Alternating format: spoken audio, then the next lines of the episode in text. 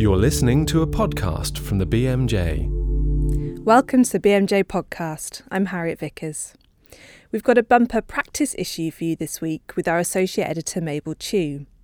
Later, she looks into emergency oxygen use. What is unclear is whether it makes sense to have too much oxygen, because while having the right amount of oxygen is reasonable, too much oxygen, like too much of anything, could potentially be detrimental.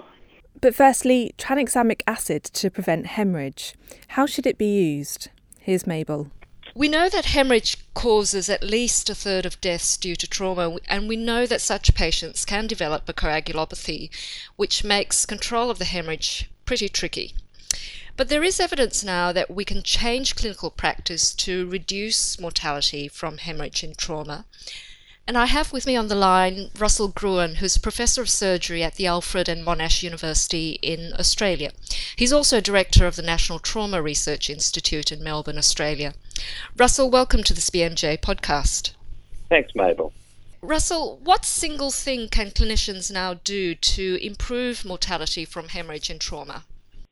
Well, Mabel, we believe that on the basis of a recent and very important trial, the CRASH 2 trial, that patients with moderate to severe injury who are likely to be bleeding would benefit as part of their treatment from tranexamic acid given within three hours of their injury. So tell us a bit about tranexamic acid. How does it work? Almost all patients who are severely injured and who are bleeding develop a coagulopathy. In some of these patients, this develops really early in their course, i.e., within minutes and this is probably at least partly caused by a process of fibrinolysis, that is, clot breakdown.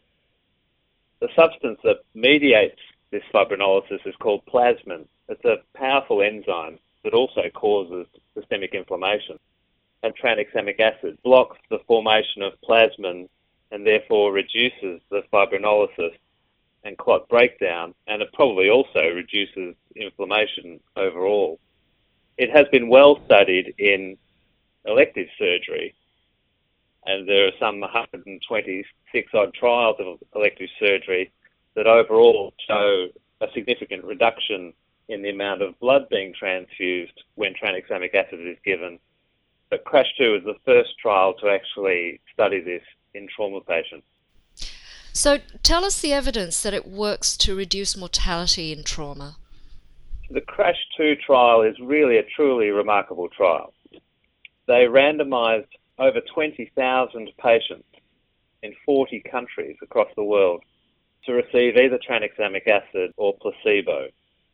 Patients who were enrolled were patients who were thought by the treating clinician to be at significant risk of bleeding.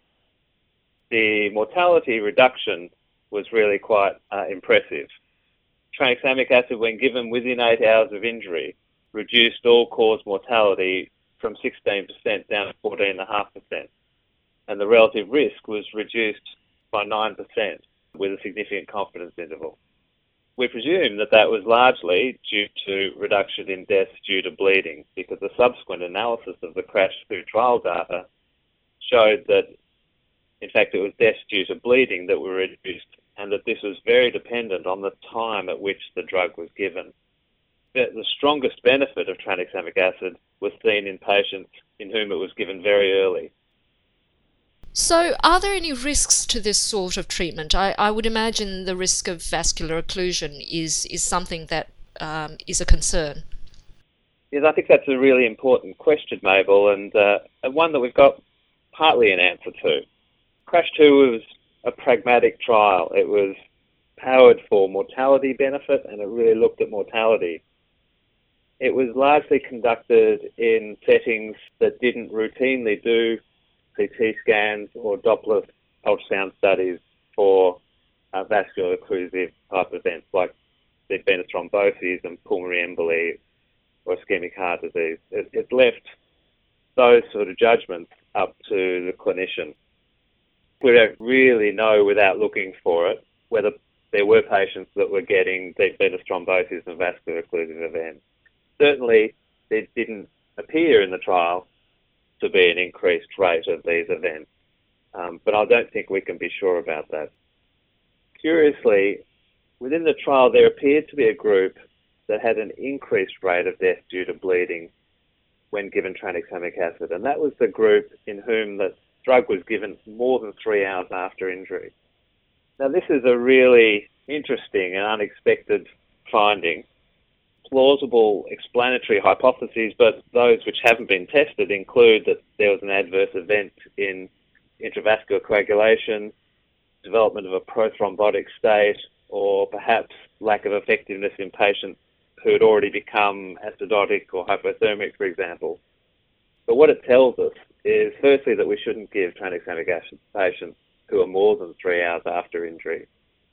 And secondly, that there might be something in the risk benefit balance in giving the drug that could precipitate harm overall in some patients. So, what do you think are the, the limitations of the CRASH 2 study? They've had to use a study design and access a large network of trial participants. And those participants have been based in largely low and middle income countries where there has not been a highly developed trauma system. We know that in complex injured patients, that survival and hemorrhage control depends on multiple techniques for rapid control of bleeding, correction of coagulopathy, and critical care support, and that countries that have invested heavily in systems of care that expedite this quickly and coordinate it have been able to reduce mortality very significantly. The patients in the CRASH 2 trial had a 16% mortality, whereas in developed trauma systems, the overall mortality for the most severely injured patients is around 9%. Okay, to summarise, who should we be giving tranexamic acid to and who shouldn't we be giving it to? I think there's widespread agreement in the research community and the practice community that tranexamic acid is a useful drug in patients who have moderate to severe injury and who are likely to be bleeding, who are similar to the patients in the CRASH 2 trial. So that's a reasonably young uh, group of patients and who are largely not being treated in really advanced trauma systems. Patients who are more than three hours after their injury we believe they should not get tranexamic acid based on the findings of the CRASH 2 trial. In advanced trauma systems, tranexamic acid probably has a role. We certainly believe that in patients who get tranexamic acid, there should be careful monitoring for adverse events, and we're currently running a trial of pre-hospital tranexamic acid for seriously injured patients in which we're currently recruiting. And, and what are the things we ought to be monitoring for? Certainly, the sorts of things that we should be monitoring are the risks of thromboembolic complications, so DVTs, pulmonary emboli. Uh, we don't know about the arterial thrombotic dis- disorders, but but they need to be borne in mind, and we don't know about the interaction that tranexamic acid might have with age-related comorbidities and other pharmacotherapy. Uh, so all of these things need to be carefully monitored and uh, you know an open mind kept. Okay, I think that's a very important point too. Now, do you see any barriers to implementing this in, in real life? Trauma treatment is usually highly protocolized, and including tranexamic acid into protocols is likely to significantly improve its uptake. Other barriers might include questions about generalizability uh, and reliance on the findings of one trial. I think for the vast majority of the world's injured patients, tranexamic acid has an important role, and as CRASH 2 has demonstrated, is likely to reduce injury related mortality. And Russell's Change in Practice article is now up on bmj.com. Next up, a clinical uncertainty. Does routinely giving acute stroke patients oxygen improve outcome? All right. I have with me on the line Professor Christine Roffe, who's Professor of Stroke Medicine at Keele University in the UK. Christine, welcome to this BMJ podcast. Oh, thank you. Um, now, Christine's here to discuss the use of routine oxygen supplementation in patients with acute stroke. Christine, we often give oxygen to patients in emergency settings or acute settings. What might the uncertainties be with doing so? I think it's always thought that oxygen is good because we need oxygen to survive. The brain requires oxygen to, to function properly, and that lack of oxygen is due to uh, is causing serious illness. So in a stroke, you have lack of blood supply and lack of oxygen supply to the brain. In a heart attack, you've got lack of blood and lack of oxygen going to the heart. And the idea is that if you give a bit of extra oxygen, you might overcome the problems with lack of blood flow. So very very often in emergency situation, oxygen is being given just in case it's needed or just in case it helps. But what is unclear is whether um, it makes sense to have too much oxygen because while having the right amount of oxygen is reasonable, too much oxygen, like too much of anything, could potentially be detrimental. And I guess one example here is in the setting of an acute myocardial infarction, where the guidelines have now been changed to say not to give oxygen routinely to everyone who's had an infarct. Yes, uh, there's been significant change of practice over the years with, with oxygen guidelines, partially because there's no good evidence. We all know that if the oxygen is very low, you have to give oxygen to normalize it. But whether there, it makes any sense to give oxygen when the oxygen levels in the blood are normal, just to make sure that it doesn't fall too low, is, is unclear. European guidelines in 2003 suggested that oxygen 2 to 4 liters were to be given when indicated. Then in 2007 they said if it, the saturation is less than 92%, and more recently we give oxygen if it's less than 95%. Interestingly, in America the direction was differently. While in a few years ago they, they would be giving oxygen if it was less than 95%. Now they've got the, the cut down to less than 93%. This clearly shows that uh, there is uncertainty. And one of the reasons for uncertainty might be that too much oxygen is, is detrimental as well. So, what might be the harm in giving oxygen too often? There, there are two, two major, major potential problems.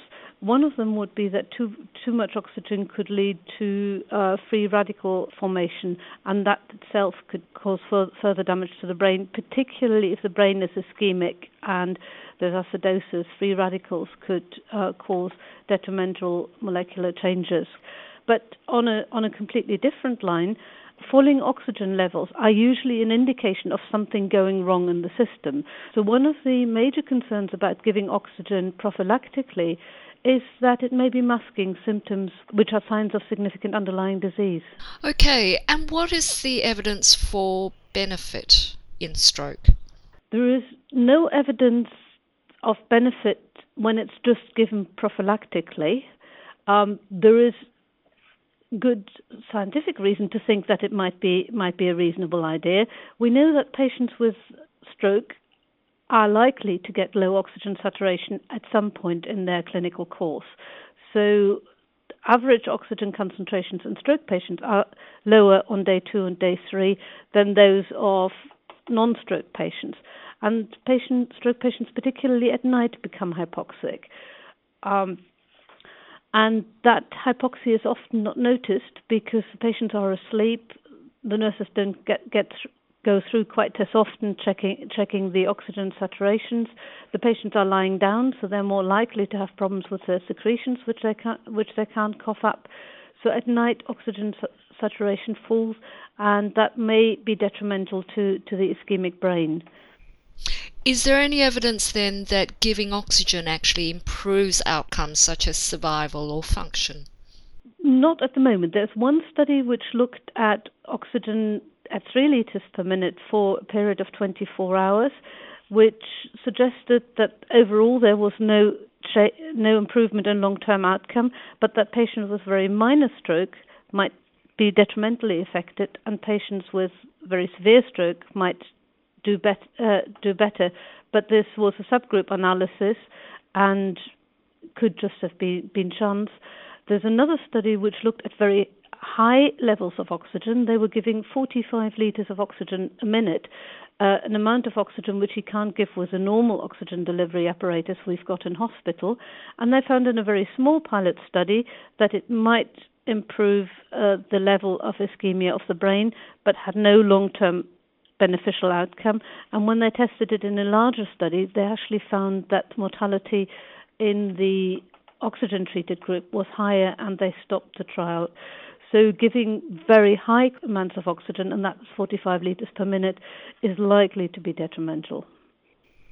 Okay, and is there any indication of when oxygen should be given or for how long?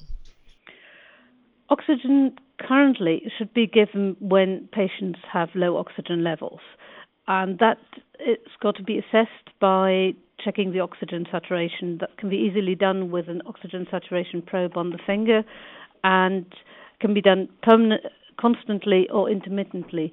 The problem in normal NHS practice is that even if you've got a constant probe on, that there's nobody looking at it constantly at all the time. So there's always times when it might when low oxygen saturations might be missed.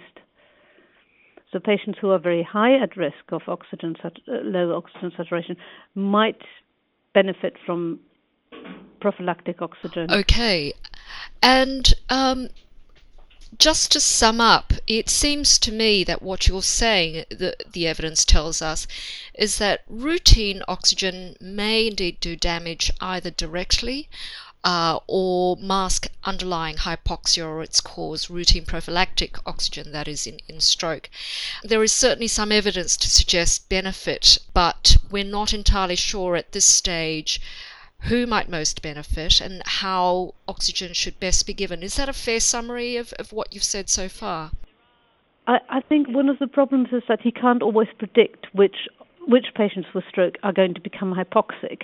And this is where the idea of the routine oxygen supplementation comes in that if you can't predict it, you might protect patients from becoming severely hypoxic by giving it prophylactically. And this is why I'm running a study looking looking at this. Can you tell us then, given these uncertainties and, and given how common a stroke is as a problem, what should clinicians now be doing? Currently, until there's evidence that routine oxygen does benefit patients, the best route would be to be very carefully monitoring patients, to monitor at least every four hours, and to check to treat hypoxia when it's present. And the first treatment for hypoxia should always to check the airway, make sure there's no secretions there, and to treat underlying conditions such as pneumonia, heart failure, or pulmonary embolism. And when that treating the underlying conditions doesn't help, that's the time when you when you would want to give oxygen. Okay, so for clinicians who might be getting a little confused about all of this, the first thing to do is to remember to monitor oxygen saturations, to look for causes of hypoxia if hypoxia does develop, and to treat those. Um, if they're not easily or readily correctable, by all means, to give oxygen. Yes, but to monitor very closely and to see the need for oxygen treatment always as a sign that there's something not quite right with the patient. Because normal stroke patients should not require oxygen. The stroke very rarely affects the breathing, so if the oxygen saturation is low, usually something wrong with the with the heart or the lungs. Yes, don't view oxygen as a band-aid therapy. Thank you, Christine. That's been a very helpful update on the role of oxygen in treating acute stroke. You can find that article on the website, and there's also a linked piece on more general use of oxygen in acute settings, if you're interested. Next week, we'll be back with new research looking at survival in extremely preterm babies, so come back then. Thanks for joining us. For more information about this programme and other BMJ Group podcasts, please visit bmj.com.